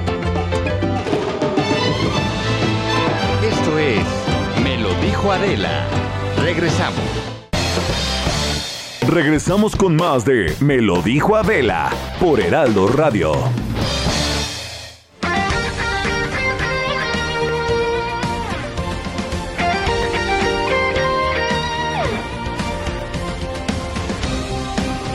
Desde hace 140 años. 140 años. Tu descanso merece un sí. Continuamos en Me lo dijo Adela. Ya estamos de regreso. Yo estoy muy contenta porque está aquí Alejandro Rosas, que es historiador, que es mi cuate, que soy su fan. Es un máster. recíproco. Este, y que tiene el mejor sentido del humor de los mejores que yo conozco. Este, y hay que hablar, es que está bien padre. Cuando estábamos planeando esto, dijiste, mejor hay que vernos para el 20 de noviembre para hablar de los mitos de la Revolución Mexicana. ¿Cómo estás, Ale? Muy bien, muchas gracias y gracias por la invitación. Siempre es un placer. Te sacan como del ático a los historiadores en estas fechas. Entonces, sí, oigan, traigan como a Denise de Calaf el 10 de mayo. Ándale, ¿Así te sientes? Yo, soy, yo podría ser Denise de Calaf de la historia. Pero ¿cuál es tu fecha más popular? O sea, revolución, independencia. ¿En cuál te sacan más a pasear? La, independencia es lo que más. O sea, ahí sí no hay tregua. 15, 20 entrevistas entre el 15 y el 16. Además, siempre dices lo mismo. Todos los llevo 30 años diciendo lo mismo. O sea, no aprendemos nada. Juan Escutia se aventó con la bandera. Todo, eh, o que estaba borracho, que si no existieron, que si el cura Hidalgo, etcétera. Sí. Y no existieron, ¿no? No, sí. Cuidadito. No entres a esos terrenos. No, está muy delicado. Bueno, la Revolución Mexicana. También te quiero preguntar de México Bizarro, pero vamos ahorita a clavarnos con la Revolución. Pues así, mira, al vuelo, cosas así como muy eh, curiosas. Para empezar, Madero fue espiritista, eso lo tenemos muy claro. Él era medium escribiente. Dios mío. Eh, los espíritus en una sesión espiritista se le revelaron en París, porque allá fue donde él practicó, donde se acercó al espiritismo, y ahí le dijeron que era medium escribiente. ¿Qué hacía Madero? Se ponía en trance y entonces practicaba lo que se llama la escritura automática. Todo esto lo sabemos por documentos, porque dejó sus escritos que escribía, valga la redundancia, en estado de trance. Yo tuve la oportunidad de transcribirlos y están publicados, o sea, se pueden consultar y todo. Pero es muy curioso porque eh, eh, lo único que no le dijeron los espíritus es, oye, te va a traicionar Huerta o te van a matar ni nada, porque el espiritismo no es, no es, no son profecías. El espiritismo simplemente era una forma de, una filosofía de vida, compórtate bien, haz el bien, sé caritativo, sé empático y demás. Eso fue lo que hizo Madero. Pero lo curioso de todo es que mañana que conmemoramos el inicio de la revolución, el plan de San Luis es el único plan de la historia de México, que es con el cual se levanta eh, Madero en la revolución, él lo hace y todo. Es el único plan de todos los que tenemos, porque hay 10 mil, el, de, el, Aguas, el, plan de Ayala, el de Ayutla, el de Iguala, en Emil. Pero es el único donde Madero o, el, el que lo suscribe deja por escrito el día, la fecha y la hora exacta en que hay que levantarse en armas. Eso a mí me lleva a pensar en una teoría de que se lo dictaron los espíritus, porque de otro modo, ¿por qué le dices a tu enemigo, oye, Porfirio, el próximo domingo 20 de noviembre, a partir de las 6 de la tarde, nos vamos a levantar en armas. Ahí te voy. Y así dice el, el plan. O sea, es este trance de- donde la gente que lo hace así está como con los ojos cerrados escribiendo en Ajá. friega ahí nomás con un papel y lápiz. Exactamente, así. Y, y- y anotaba y anotaba y anotaba. Y ya luego eh, se lo leía a los que iban a la sesión espiritista. Entonces, bueno, Madero lo tenemos como espiritista. Al final eh, triunfa la revolución de 1910. Cosas curiosas. Zapata. Zapata uno piensa que, por ejemplo, pues siempre era eh, un pobre, era muy pobre o que rara vez comía carne. Y no, era un pequeño propietario. Su bebida favorita no era el aguardiente o la cerveza, era el coñac francés. Ah, no, bueno, mira nada más. Su comida favorita no era la asesina de Yecapixtla o los ¿Cómo? frijolitos, era la comida francesa. E iba a un restaurante que estaba en Cuernavaca. Cuando tenía lana, podía ir y se pagaba su comida francesa. Qué pudiente. Imagínate, luego. Los escargots para el señor, por favor. Sí, totalmente. Porque no, no era, insisto, aquí lo que pasa es que nos han vendido la idea de que si no eres pobre y casi, casi muerto de hambre, entonces no puedes ser alguien que reivindique una lucha social. Zapata sí, Zapata era pequeño propietario y en una ocasión que tiene una eh, cosecha de sandías que le va muy bien, la, la gasta en qué? No en comprarse un pedazo de carne porque no comía. Se la, com- se la gasta en una botonadura de plata para su traje de charro porque era un excelente charro y tenía sus dos, tres caballos. Entonces, Zapata no era pobre, pobre, era Claro. clase mediero. Ay, perdón, es que ya hoy Como ya de los que ya no existen. Sí, sí, sí. De los que ya cada vez hay Pequeño menos. propietario, ese era Zapata. Luego, Villa. Uno a Villa se lo imagina totalmente este, acá, bravo, entró bebiendo siempre aguardiente, sotol de allá de Durango, alguna cosa así. Y no, siempre fue abstemio. Ah, sí. ¿En serio? Siempre. Andas tirando ídolos. ¿Sabes cuál era su bebida favorita? ¿Cuál? Las malteadas de fresa. No, ya. No, Uy, cierto. qué fresa. ¿Cómo? Pero sí invadió Estados Unidos. Eh, sí, pero él lo Fue entró. por eso. Eh, mandó gente, le fue como en feria, fueron 400 villistas los que entraron y gracias a eso luego los norteamericanos nos mandaron 10 mil soldados que buscaron a Villa y nunca lo encontraron. Pero bueno, sí, sí puede decirse que el ejército mexicano villista entró a, a Estados Unidos. Otra cosa de Villa importante, los últimos años de su vida, más o menos entre el 20 y el 23, ahí empezó a beber y lo que le gustaba era el, el anís dulce, así como el chinchón o ese tipo de cosas, eso sí bebió. Cuando conoce a Zapata en 1914, Zapata con su coñac, después de celebrar el pacto de Xochimilco, eh, Zapata quiere brindar y le dice a, a Villa, oye, pues vamos a brindar y le dan una eh, este, eh, copa de coñac, pues cuando se la bebe casi se ahoga. Pues, porque pues, obviamente no estaba acostumbrado a beber absolutamente nada. Luego, lo interesante ahí es que exactamente en ese 1914 diciembre, cuando se unen, los- es cuando desfilan por la Ciudad de México cerca de 50 mil soldados entre villistas y zapatistas, y es cuando llegan a Palacio Nacional y se sienta Villa en la silla presidencial. Es la fo- famosa foto. Luego se para y le dice a Zapata, señor general, ahora le toca a usted sentarse. Y ahí es cuando Zapata dice, no, la silla eh, presidencial está embrujada. Cualquier persona buena que se siente en ella se convierte en mala. Entonces Zapata no quiso sentarse. Bueno, Nada esta de que leyenda... por los Exacto. honores ni nada de eso. Para que veas el peso de la historia. Esa historia la conoce el presidente López Obrador cuando llega a la presidencia La dicho, y le mandó a hacer una limpia. ¿En serio? esa historia la contamos, me parece que en el México Bizarro 2, Julio Patán y yo, le, hi- le hicieron una limpia a la silla presidencial. O sea, unos azotes ahí de. Sí, exactamente. Le pasaron un huevo. Le pasaron Ahora un fíjate, huevo cosas así increíbles, yo no sé si a ustedes les tocó, evidentemente yo soy bastante más grande, pero ¿ustedes no- nunca les tocó todavía ver la mano de Obregón en el monumento aquí en, en San Ángel? No, ya. No. Era una no, sí. Haz cuenta, Obregón en 1915 se enfrenta a Villa, le cae una granada a Obregón, al general Álvaro Obregón, y pierde el brazo derecho. Lo recuperan. El brazo, como diría José José, anduvo de acá para allá, fue de todo y sin medida. De pronto lo tenían en algún burdel, en una cantina, hasta que logran recuperarlo. Bueno, ese brazo estuvo expuesto en el monumento a Álvaro Obregón, aquí en el, en el- el Jardín de la Bombilla. El monumento se levantó en el mismo lugar donde fue asesinado Obregón en 1928. Ahí mismo, ahí era un restaurante que se llamaba La Bombilla, ahí asesinan a Obregón, ahí le levantan el monumento y se podía ver la mano que era extraordinaria. Era una cosa así como. ¿Cómo la tenían conservada? En un frasco de formol. De hecho, si nuestros amigos que nos están viendo, escuchando, googleen mano de Obregón y se ve perfectamente la. Sí, vamos todos. se ve hasta, hasta en cabina también lo van a buscar. Se ve perfectamente, así como la ven en la foto, así era como estaba. Eh, como la- uno la podía ver. En 1989 la familia decidió que ya era hora de incinerarla porque estaba a punto de, de- de perderse, ¿no? Claro, Luego, no. co- otras cosas. Carranza. Carranza era, yo creo que junto con Echeverría y el presidente López Obrador, admiraba a Juárez por sobre todas las cosas. Entonces Carranza hizo todo como lo había hecho Juárez en la guerra de reforma y la intervención. Por ejemplo, eh, eh, Juárez se va a Veracruz y desde allá lanza las leyes de reforma. Oh, eh, perdón, Juárez, sí. Luego, en 1914, Obregón decide irse a Veracruz y desde allá lanza una gran ley que es la ley agraria.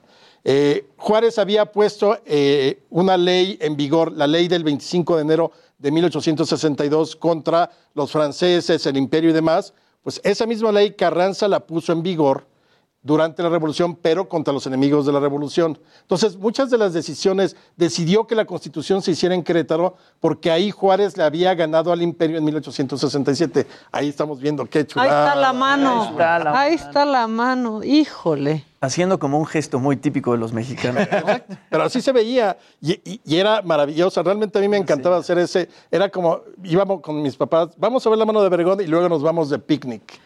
No, está muy macabrón ahí. Así estaba, tal cual. Así está también. Bueno, ya otro- otra de las cosas curiosas, eh, sí, evidentemente, siempre se dice que la revolución costó un millón de vidas mexicanas y no, o sea, no es así. Es un hecho que sí se perdió un millón entre 1910, que fue el censo, el censo del porfiriato, y en 1921 se hace un nuevo censo. Ahí, eh, en el, en el 10 eran 15 millones de habitantes, en el 21 ya eran 14 millones. ¿Cómo podríamos un poco eh, diseccionar esta cifra? Bueno, más o menos combatiendo se murieron 350 mil personas, más o menos entre 1910 y 1917. 150 mil más o menos fueron las que se desplazaron o que se fueron a Estados Unidos o cambiaron y entonces ya no se supo qué pasó. Y las otras 500 mil fueron las que murieron en 1918 por otra gran pandemia, nada más que en ese entonces fue la de gripe española o influenza, que en el mundo costó 50 millones de vidas y aquí en México 500 mil, que es increíble. Bueno, se explicaría en ese entonces sin medicinas, sin vacunas, sin penicilina, 500 mil. Pero ahorita tenemos básicamente 600 mil con toda la Se tecnología. explica por Gatel. No quería llegar a ese punto, pero sí se explica. por qué. Cosas curiosas también. En el Monumento a la Revolución no fue creado o no estaba pensado para ser un mausoleo. De hecho, el Monumento a la Revolución originalmente iba a ser en la parte frontal del nuevo Palacio Legislativo que mandó a hacer Porfirio Díaz. Claro. Porfirio tampoco es el villano que siempre te han querido. No, yo creo que hay que. no, hay- todo en la historia hay que matizarlo. No hay los buenos, buenos, buenos, ni los malos, malos, malos. malos. Ahí sí creo que, que no. Este, entonces, el, el Monumento de la Revolución, de pronto dicen, ¿qué hacemos con esta estructura después de la Revolución? Ah, pues ármate un monumento. Y así lo crean. Pero luego al sistema político priista se le ocurre ir trayendo los restos de los personajes. Ahí está Carranza, ahí está Madero, ahí está Calles, ahí está Cárdenas y ahí está Villa. Eh, Los que no están es Zapata porque los zapatistas dijeron ni muertos ahí. O bueno, más bien sí muertos, pero lo tenemos no. en Cuautla y Zapata está en Cuautla. Y el otro que no está porque la familia no quiso es Obregón, que está en Sonora. Pero lo interesante del caso es que los restos de Pancho Villa que están en el Monumento a la Revolución no son de Pancho Villa, sino de Pancha Villa. ¿Cómo es esto? Bueno, en 1923 asesinan a Pancho Villa, ¿no? Es 20 de julio de 1923, lo asesinan, el gobierno decide enterrarlo en Hidalgo del Parral, donde lo asesinaron para evitar eh, que lo llevaran a Chihuahua y hubiera tumultos y todo eso. En 1925, alguien profana la tumba y le corta la cabeza. Entonces, a partir de ahí no sabemos dónde está la cabeza. Hay quienes dicen que la tiene una sociedad de huesos y, y cráneos de Harvard para estudiarla. La verdad es que no se sabe qué sucedió con la cabeza. Literal perdió la cabeza. Totalmente. Pero además se dice que fue un ancestro del negro durazo el que vio un letrero después de cuando vinieron los gringos a buscarlo, aparecía el reward de 5 mil dólares por la cabeza de Villa. Y entonces el abuelo o bisabuelo del negro durazo entendió literalmente que le daban 5 mil dólares por la cabeza de Villa, y entonces fue a profanar la tumba y a cortarla. Cuando el ejército se da cuenta que había hecho, pues para evitar un levantamiento masivo, la enterraron por ahí y ahí se perdió. Esa versión la maneja Paco Ignacio Taibo II en su eh, eh, biografía narrativa de Villa. Pero lo interesante es que entonces, obviamente, habían profanado el cadáver. Una de las 28 esposas de Pancho Villa, porque las tuvo 28 y se casó con todas, eh, decide que hace... Un hombre formal, comprometido. muy formal. Yo no sé para qué. Te casas 28 veces. qué valor. Exacto. Qué valor. Pero bueno, entonces, ¿qué sucede? Eh, la esposa decide cambiar la tumba, los restos de Villa, ahí mismo en el Panteón de Hidalgo del Parral, a otra tumba. Y curiosamente, por esos días había una mujer que llegó a Hidalgo del Parral que quería cruzar Estados Unidos, pero venía muy enferma de cáncer y fallece y es desconocida. Entonces ahí dando lana, la familia de Villa mete en la tumba original de Villa a esta mujer desconocida. Me imagino que evidentemente tuvieron que cortarle la cabeza para que este, todo estuviera bien. Ya la, la sepultan, todo eso muy bien, a Villa lo ponen por allá, y en 1976 al gobierno de Echeverría se le ocurre ¿saben qué? ¿Por qué no traemos a Villa al Monumento a la Revolución? Entonces mandan una comisión, exhuman el cadáver, ya está pues, prácticamente huesos. Pero lo curioso es que nadie se percata de que llevaba un hermoso vestido negro de encaje. Entonces, pues el general nunca usó Dijeron, pues, vestido de cada encaje. quien. Claro. No, pues, exacto, pues, ha hecho encaje, algunos botones Así de nácar. Y entonces se lo traen a la Ciudad de México y eso es lo que entierran en el Monumento a la Revolución. Por eso se dice que es Pancha Villa y no Pancho Villa quien está ahí. Está para sitcom. Sí, no, bueno. O sea, hay unas historias en la Revolución increíbles. eh, eh, por ejemplo, otra eh, sobre, sobre Porfirio Díaz. O sea, Porfirio Díaz al final sale al exilio y va a morir en París el 2 de julio de 1915 y, y es la fecha que no lo han podido traer porque la familia quiere que lo traigan con honores de jefe de Estado. Y pues obviamente por todo lo que ha sucedido y la historia y todo eso, pues es el, es el gran villano Porfirio Díaz, pero evidentemente creo que hay muchos matices, como les decía, so- sobre, sobre eh, Porfirio Díaz. Otra de las cosas que ya nos olvidemos. La, Francisco y Madero, primero no son dos personas. Es, Francisco y D'Alessio O sea, Madero, ¿no? Mi Todo sueño mundo- es que la gente que nos está escuchando o viendo no piense eso.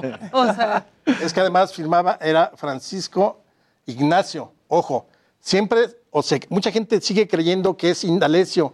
Y no, ¿Es Ignacio? es Ignacio. mira, Ahí está, si ponen fe de ¿tú bautismo. pensabas que Indalecio? Yo pensaba que era Indalecio. ¿no? No sabemos de dónde viene ¿El la, Indalecio? la- la idea del Indalecio, pero su fe de bautismo, que también la pueden encontrar, si ponen fe de bautismo de Francisco y Madero, aparece. O el acta de nacimiento ya civil, aparecen como Francisco Ignacio, porque los padres de, de- de Madero eran devotos de San Francisco de Asís y de Ignacio de Loyola. Hay una versión espiritista que dice que él se cambia el Ignacio por el Indalecio, pero no hay nada que la, que la sustente. ¿Cuál es esta?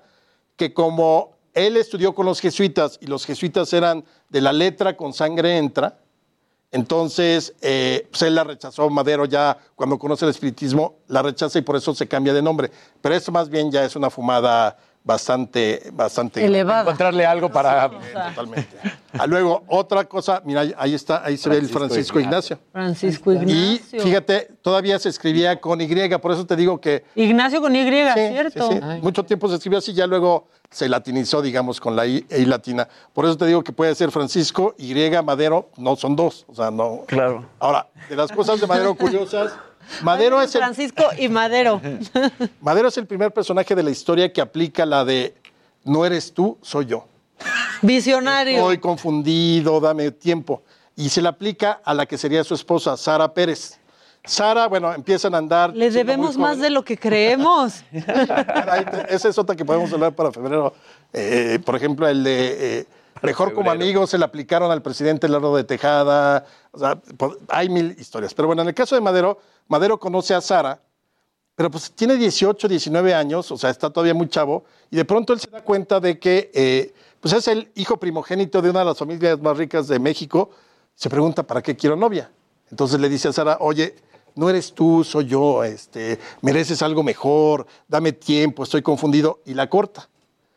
Años después se da cuenta de que sí era el amor de su vida y le ruega, también fue el primer rogón de la historia, aquí vemos a, a- a Francisco y Madero con Sara, que se van a casar en 1903, que también eran épocas donde tú podías prometer, eh, te voy a amar por toda la eternidad, pero la eternidad duraba 10 años. Sí. sí, morían. A los 10 años lo asesinaron, ¿sí? Sí, ¿no? O sea, mira, eh, por ejemplo, Maximiliano duró 12 años de casado, Miramón 10, o sea, pues era muy fácil. Se Sí. podía prometer Ahí sí había amor eternidad, ahí sí. Amor eterno. Mi amor eterno, 10 años. ¿No? Por Y la enfermedades. esperanza de vida era cortísima. Pero en el caso de Madero, le rogó durante un año cartas y cartas, por favor, Sara, perdóname, no lo vuelvo a hacer, si eres el amor de mi vida, hasta que finalmente ella lo perdona y si se casan. Ahora que dicen que ese es el régimen al que más ataca la prensa, pues no. Durante el gobierno de Madero hubo un periódico que se llamó El Zarape de Madero, jugando con el nombre de la esposa, porque ella era Sara, Sara. Pérez, Sara P. de Madero. Y el periódico así se titulaba, El Zarape de Madero. Y estuvo circulando, Madero no lo prohibió ni lo persiguió, aguantó Tampoco candela. se puso a leerlo en público, ¿verdad? Eh, eh, Exacto. Oye, Alejandro, me imagino que viste el baile de los 41 con, con Poncho Herrera, que justamente eh, retrata al yerno de Porfirio Díaz, ¿no? En este como club secreto homosexual. ¿Eso qué tanto A ver, el baile de los veracidad? 41 fue cierto totalmente. De hecho, hay varias caricaturas de José Guadalupe Posada sobre el acontecimiento. De hecho, uno de, uno de los grabados más célebres de Posada es donde se ve perfectamente la cara de Nacho en los eh, 21 hombres y los 21 hombres vestidos de mujer, todos con la misma cara. Entonces, se supo perfectamente que sí era el yerno de Porfirio Díaz.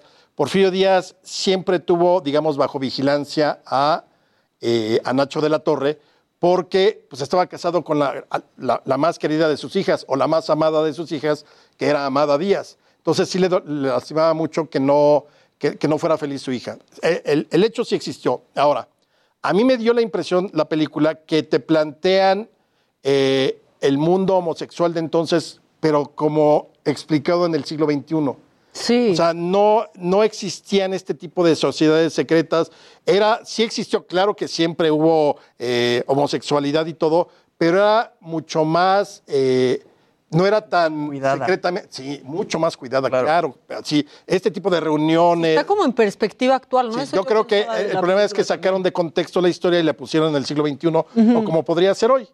Pero en aquel entonces no, eh, sí existía. De hecho, por ahí, fíjate, es muy curioso porque siempre preguntan, gracias a una novela histórica, la de Pedro Ángel Palou, eh, de Zapata, ahí él se le ocurrió a mi querido Pedro Ángel escribir una escena donde supuestamente Zapata tuvo una relación con, de pasión con, eh, con Nacho de la Torre. ¿Por qué? Porque en algún momento Zapata fue caballerango en una hacienda de Nacho de la Torre. No hay ningún documento que pudiera, eh, digamos, Constatar. constatar, lo cual tampoco cambiaría. Si Zapata fue gay o no, no cambia la historia, pues, o sea, Claro. no tiene nada que ver una cosa con otra. Pero bueno, entonces a partir de esa novela empezó a correr el run, run, rumor de que Zapata era gay. Tal vez solo era porque le gustaba la malteada de fresa y ya decía. No, pero esa era "Ah, Villa. esa Esa era Villa. Sí, es cierto. Pero el punto es que ahora tú vas a los foros donde hablas de Zapata y en vez de preguntarte, oye, ¿cuáles son las contradicciones entre el agrarismo de 1911? Te preguntan, oye, ¿Zapata era gay? Pues, ¿cómo voy a Y saber? más por lo que salió el cuadro. Exacto. En el caballo, sí, sí, sí. Pero eso ya es consecuencia de... Se sabe poco de la sexualidad eh, de los personajes realmente, muy, muy poco. Eh, eh, a casi todos siempre se les atribuyen amantes. A Madero no, incluso Carranza sí. Yo no sé si tú o ustedes han tenido algún pensamiento pecaminoso con la Adelita o... Imagínense. ¿Micha o cuál? A ver, Jimmy, algo que O sabes qué, contar. yo siempre le pregunto, sobre todo a, a mis alumnas, eh, cuando he dado clases o en algún foro, si na- ¿se imaginan una noche de pasión con Venustiano Carranza? La barba así, desnudo él completamente y su barba blanca. Creo que esta mesa sí, te anda fallando. Así no, aquí, aquí no juega. Por ejemplo. Pero, eh, este... Oye, ¿y ahora que quieren enaltecer tanto a Leona Vicario? No, no, Leona Vicario sí tiene su lugar en la historia. Sí, No, yo lo sé, pero ahorita es como, en, sobre todo en estos momentos, ¿no? Sí, creo que, que está en el lugar adecuado. Sí merecemos conocerla un poco más, pero obviamente acuérdate que siempre la política usa la historia a su conveniencia. Entonces, si ustedes creen que cuando el presidente o los partidos hablan de historia, están aprendiendo historia, olvídenlo.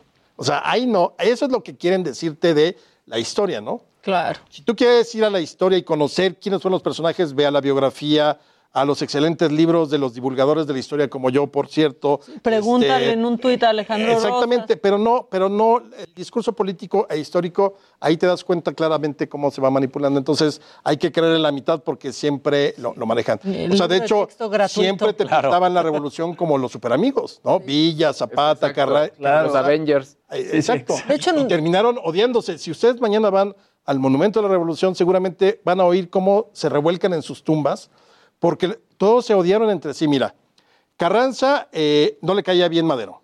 A Madero no le caía bien. Pero digamos que no te cae bien, no pasa nada. Pero ahí Carranza eh, manda asesinar a Zapata. Luego eh, Calles y Obregón mandan a asesinar a Carranza. Calles está ahí. Luego Cárdenas expulsa del país a Calles. Y luego Calles además también le da, junto con Obregón, manda a asesinar a Villa. Entonces, al final están ahí los que fueron enemigos bueno. históricos. Pero ya en el discurso político y la demagogia y todo eso, no, pues eh, son los grandes protagonistas, sí lo son, pero terminaron matándose entre ellos. Ni siquiera los mató Huerta o, o Porfirio Díaz. sus- Exacto. entre ellos peleando, y muchas veces ni siquiera peleando, sino traicionados, ¿no? A, a la mala leche. Oye, vamos a corte, pero ¿te quieres quedar con nosotros? Podemos seguir hablando de eso, pero aparte es viernes de ver gadgets con la sexóloga. Entonces, pues se puede Se puede poner, poner bueno. ¿Te quedas? Claro. Ya estás, ya volvemos al regreso. Va a estar también Edelmira Cárdenas porque es viernes y hoy toca y toca doble porque está también aquí el señor Rosas. Ya volvemos. Esto es Me lo dijo Adela. Regresamos.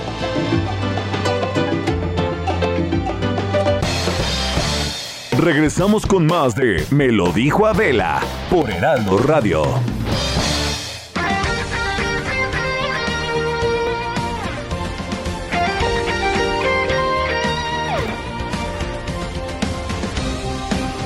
Desde hace 140 años. 140 años. Tu descanso merece un Sili.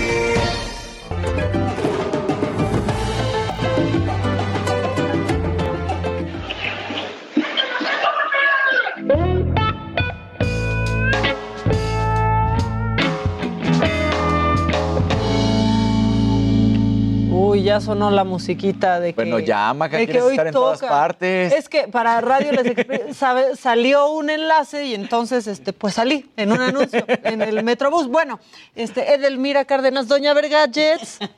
Hoy, estamos hoy muy revolucionarios. Sí, claro. entonces, a ver si traes algo revolucionario. 100%. Además, a petición de Alejandro dijo, la barba, claro, aquí yo traje barba. Eh, dijo, eh, estamos hablando, bueno, estaban hablando de cuestiones agrarias. Yo traje el elote, que es una cuestión para que desgranen su, su elote. Eh, Viernes de desgranar el elote. Exacto. El día de hoy estoy Desenvainar la espada también, mira. Feliz y además eh, trabajando en un tema también muy histórico.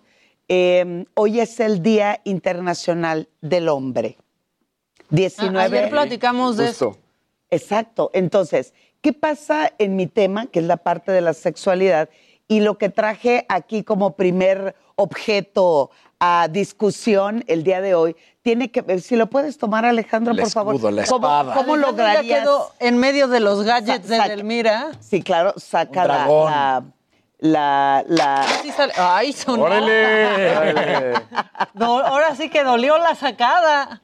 Lo primero es eh, dentro de las masculinidades y sobre todo tiene que ver en esto que es el machismo en nuestro país. Lo primero es el hombre se protege, ahí está la- el escudo, se protege de las emociones porque eso anteriormente se veía como algo eh, de debilidad. Y una, mira, me encanta porque Alejandro está fascinado. Sí, exacto. Espero que sea lo único que te pones de esta mesa ahorita, Alejandro. hay Puro calzón en la mesa. No, sin embargo, el ser hombre, el día de hoy estoy eh, escribiendo un, eh, estoy desarrollando un estudio fantástico de masculinidades y hoy justo en el Día Internacional, lo primero que quise traer a la mesa es cómo hoy el hombre le está apostando a disfrutar de su vida sexual. Pero, pero disfrutaba desde siempre, ¿no? Ahorita la gente decía, Alejandro, que contaras historias de los revolucionarios que eran más ojo alegres. Híjole, pues es que... Villa, ¿no? Es que todos, Pero ¿no? Villa tuvo Todos. 28 esposas documentadas. Y al final de su vida vivía con tres o cuatro en la hacienda de Canutillo, que es eh, don- la hacienda que le van a dar cuando se rinde. Precursor del, del poliamor, Poliamors. ¿no? Era un poliamoroso. Era un po- Si vivían las tres. Ahorita, Ahora dile que también no. Porfirio Díaz, ¿no? Fíjate que no, Porfirio Díaz fue bastante tranquilo. Sí tuvo un hijo fuera del matrimonio antes de casarse con su sobrina, porque se casa con su sobrina, la hija de su hermana. Claro, Ese es sí. su primer matrimonio. Luego fallece ella y se casa con Carmelita, pero en general no era alguien, creo que su mayor pasión era el poder. Pero además le gustaban las mujeres muy jóvenes. Sí, bueno, exacto. Él tiene 51 años cuando se casa con Carmelita, que tiene 17. Ay, pobre, ay, Carmen. Menor de edad, así es que. oye, y además, el hecho de tener 28 esposas, pues eso eh, da una imagen de que legalizaba sus relaciones, pero la mayoría de los revolucionarios y sobre todo la vida a través de la revolución, había, bueno, no estábamos ahí y tú eres el experto, pero mucho de lo que he leído con respecto a la sexualidad en la época de la revolución, pues era entre las andanzas, eh, los avatares y las, y las eh, metralletas, decían, o los rifles, se daban también actos sexuales eh, bastante numerosos, por así decirlo. Las Adelitas eran mujeres muy fuertes, muy empoderadas, pero también con una sexualidad más, voy a decir la palabra que se utilizaba en ese momento, más ligeras con respecto a la moral de aquella época de la vida sexual. Había otro tipo de batallas. Sí, claro. Sí, claro, por supuesto. Sí, totalmente de acuerdo. Usted es el historiador, caballero. Sí, no, y además, evidentemente, la mujer no tenía el lugar que hoy tiene, pero ni de chiste. O sea, realmente sí podían ser objetos. Sí. Por eso yo creo que todo el mundo hemos no escuchado eh, historias nuestras o de primos o del amigo de a mi abuelita la escondían cada vez que llegaba o unos u otros, porque realmente sí había la posibilidad de, violaciones, de abusos y demás, y, a muchas mujeres las tuvieron que esconder.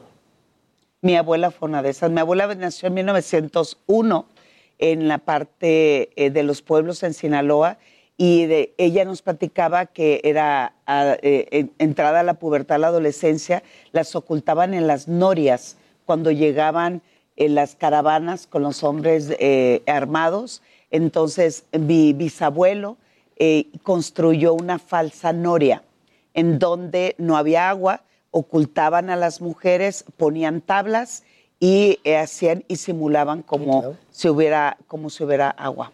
Ay, qué historias. Bueno, a ver, los calzones en la mesa. Los calzones en la mesa. Vamos sí, a ir sí. entre historia y calzones. Eh, en- entre historia y calzones historia. Oye, que los calzones también tienen su historia, ¿no? Entonces, aquí en la mesa tengo eh, diferentes eh, versiones de lo que la mayoría de los hombres, por ejemplo, Alejandro, yo te he preguntado en su momento, ¿te pondrías este tipo de lencería hoy en las nuevas masculinidades? Ya, para jugar un rato, claro. El del Chapulín me encantaría porque podría cantar. No contaban con mi astucia. Mientras no tomes la pastilla de chiquitolina. Y la otra podría decir, ahora quién podrá defendernos. El del Chapulín me gusta. Sí, es- El, el del Chapulín te gusta. ¿Qué otro ah, compañero? ¿A ti cuál es El el, de que te Santa gusta? Claus por el cascabel, mira. Ah, que empiece a este, repicar. es que traigo dos. A ver, ¿quién traigo uno que es el-? Exacto. la tanguita, Sí, compañero. así puedes preguntar, ¿te Mire. portaste bien? Porque aquí traigo tu regalito. Tu regalito. Exacto. ¿Y este? No, yo creo que el de la barba. La barba. De la barba. la barba. Ok. ¿Y el, el elote? ¿Por qué el elote nadie? Casarín, tú. Yo el elote. Tú eres más de manga larga, ¿verdad? La verdad es que sí. Yo, yo, yo escogería este, la verdad. La verdad. Bien que le sabes, Banca, me tiene, me tiene impresionada más. Hoy en el Día conozco Internacional. bien. de- No sus calzones, pero... pero, pero este es más ropa interior, esto es lencería. Pero también con este puedes jugar. ¿Quién dice que no? Yo no digo que no se pueda jugar, es así. Se- es Ah, Oye, esto menos. se llama saco, esto se llama pantalón, Eh. esto se llama tarro, esto se llama ropa interior y esto se llama la lencería. Obviamente tiene que ver con el juego erótico sexual. Y en estas nuevas masculinidades son hombres que le están apostando justo a lo que decía Alejandro, a la diversión.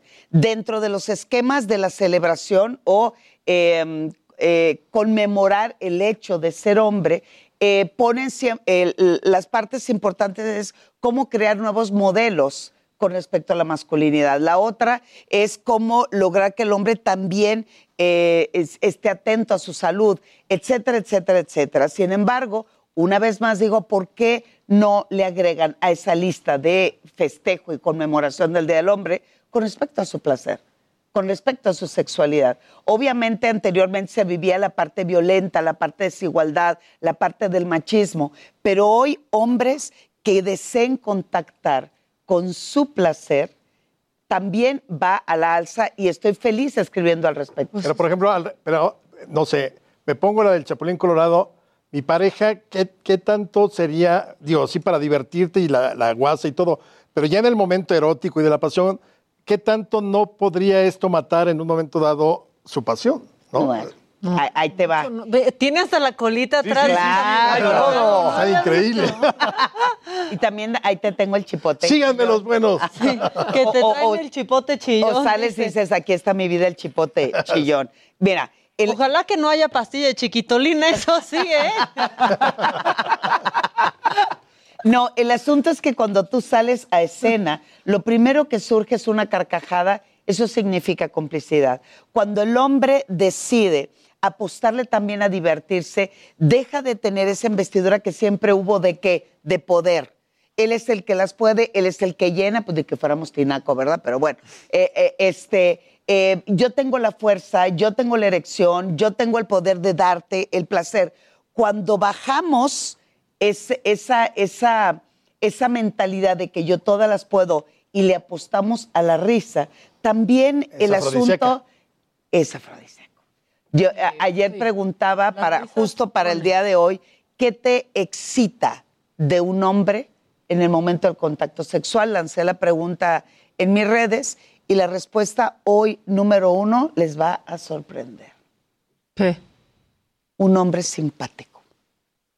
Ya estás del otro lado, Rosas. Y 52 años, ya la hice. Por eso. La nueva juventud. Exacto. Y, tiene que ver, si, si tú te ríes en el acto sexual, liberamos muchas sustancias, entre ellas el oxitocina y la endorfina, que es la sustancia de la felicidad. Sin embargo, si tú te ríes, es que ya le ganaste el 80% de éxito de esa relación sexual. Por lo tanto, yo me río contigo, tú me dices, aquí está, ¿no? El chipote chillón, dame, voy con todo, no contabas con mi astucia.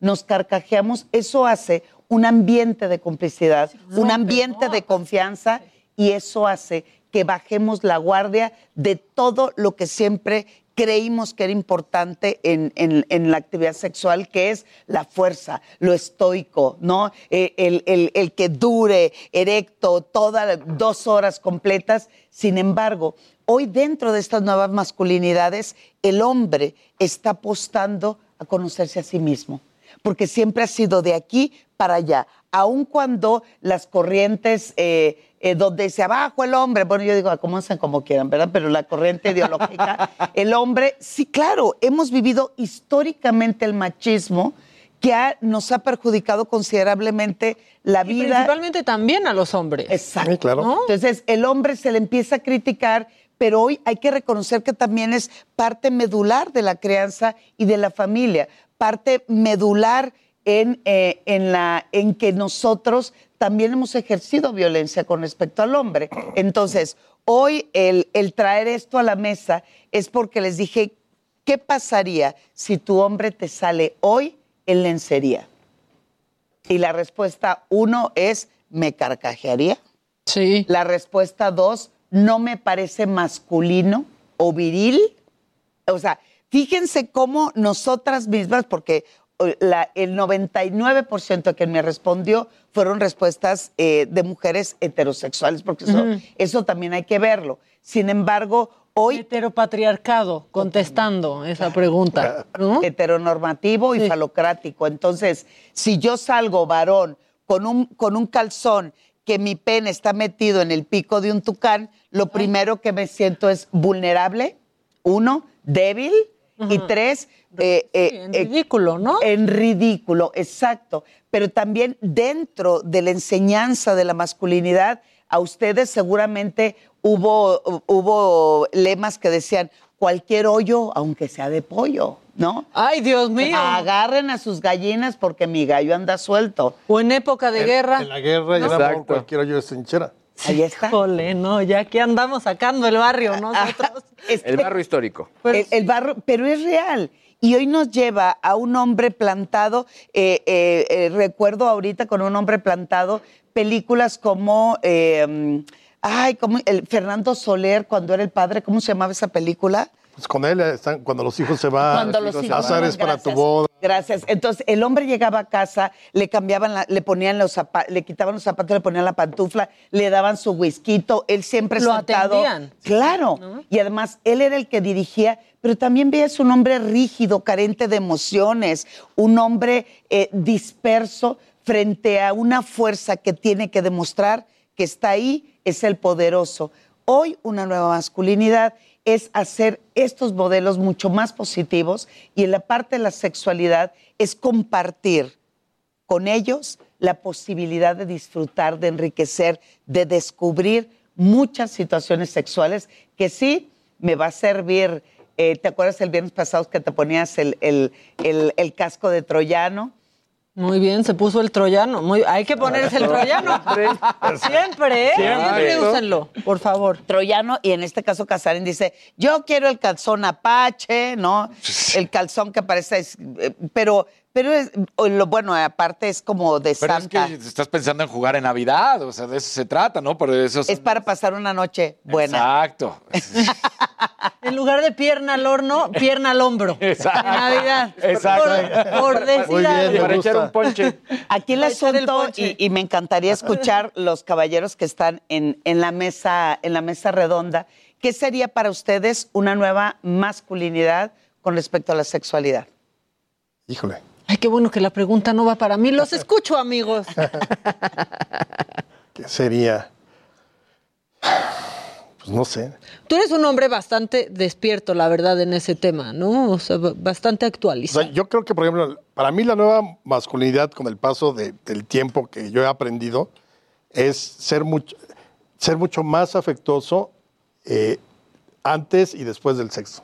O sea, en vez de ese tipo de me volteo y ahí nos vemos. A lo que te troque Sí, o sea, como ese, es darte la posibilidad de abrazar, de sentir más allá de propiamente la pasión, ¿no? Ok. Yo creo que eso es lo que yo he ido descubriendo con el tiempo en mi vida.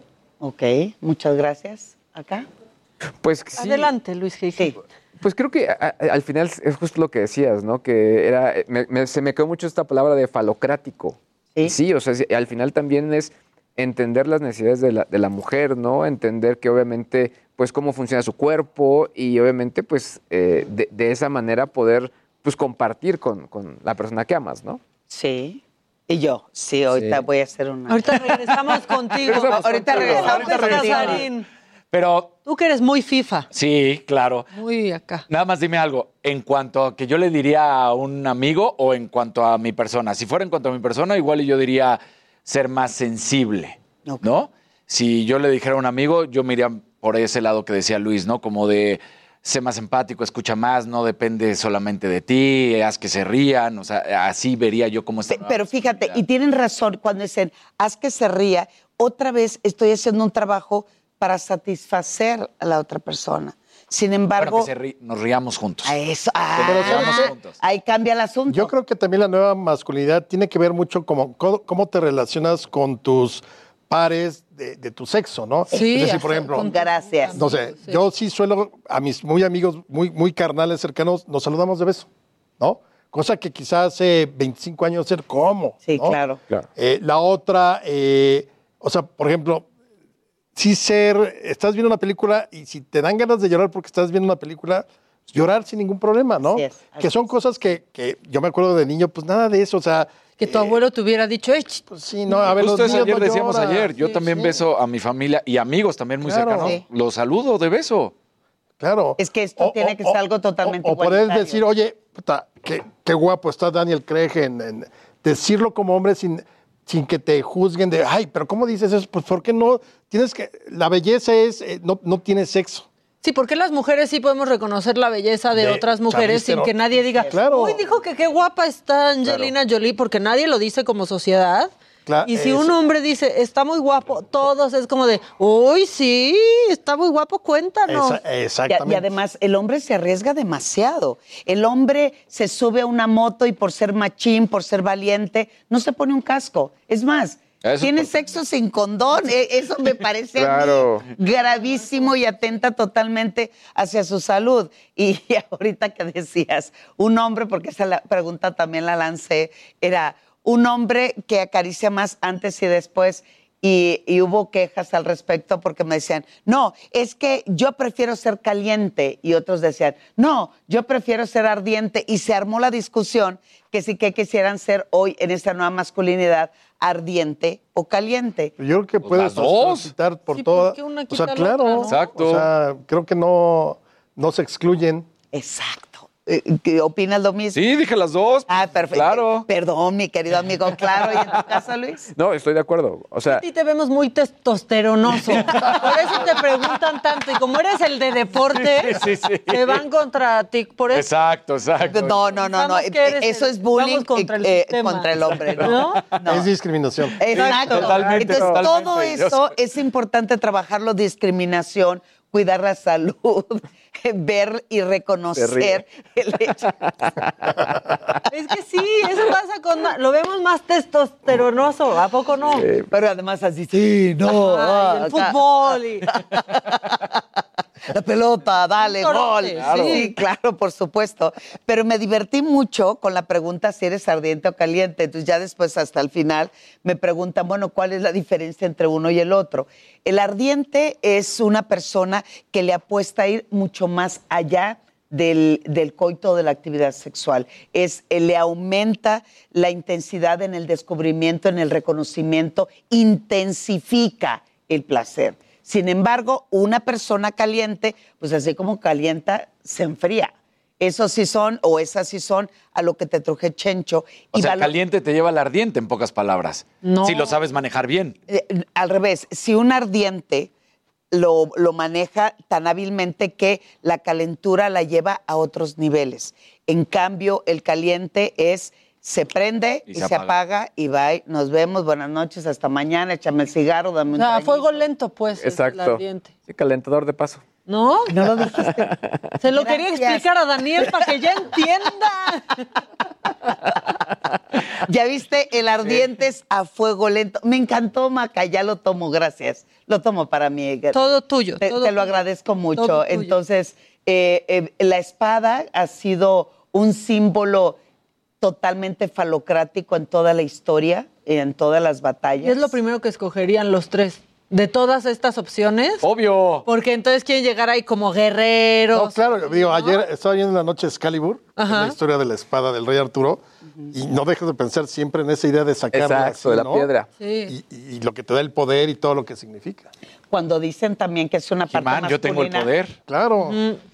Por, el, poder de Grayskull. Grayskull, yo tengo el poder, sí. Thunder, Thunder, Thunder. Ah, Todo tiene que ver. Eh, además, Primero escogerían esta espadota que. Sí, sí. Que el calzón de Santa Claus. Cuando dicen hay que de, ah, desenvainarla. Desenvainar.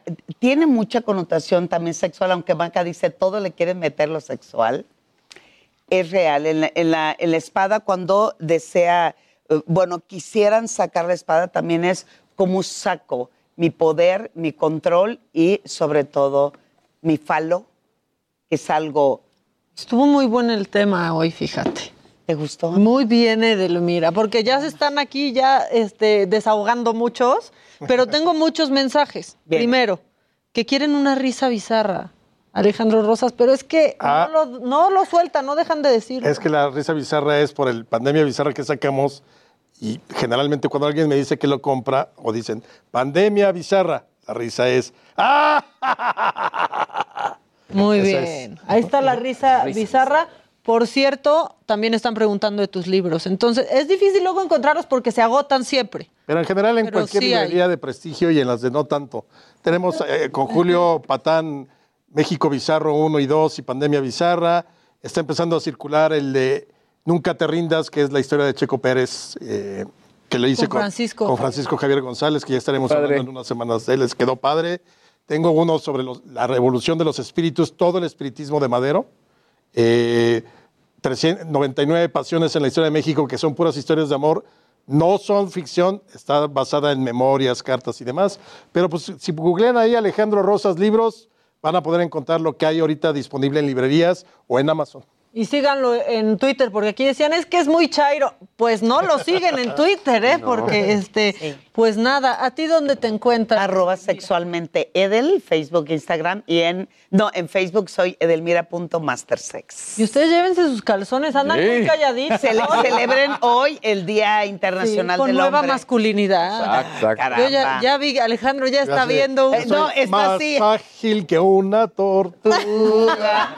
Su escudo es un a bailar a ritmo del Chapulín Colorado. Oigan, pues muchas gracias. Este, Alejandro Rosas, Edelmira, son lo máximo. Compañeros, ustedes también, pero sobre todo ustedes que nos escucharon y nos vieron toda esta semana. Y aquí los esperamos el próximo lunes a las 9 de la mañana por el Heraldo Televisión y a partir de las 10 de la mañana por el Heraldo Radio. Tengan un gran fin de semana. Cuídense este, y usen cubrebocas también, por favor. Si van al Corona Capital, cuídense. Y condón también, por favor. Y también usen condón. Eso Casco. lo dice Edelmira. Yo también lo digo. Y casco. O sea, cuídense en general. Exacto. pues. Hasta el lunes. Y todo lo que sea.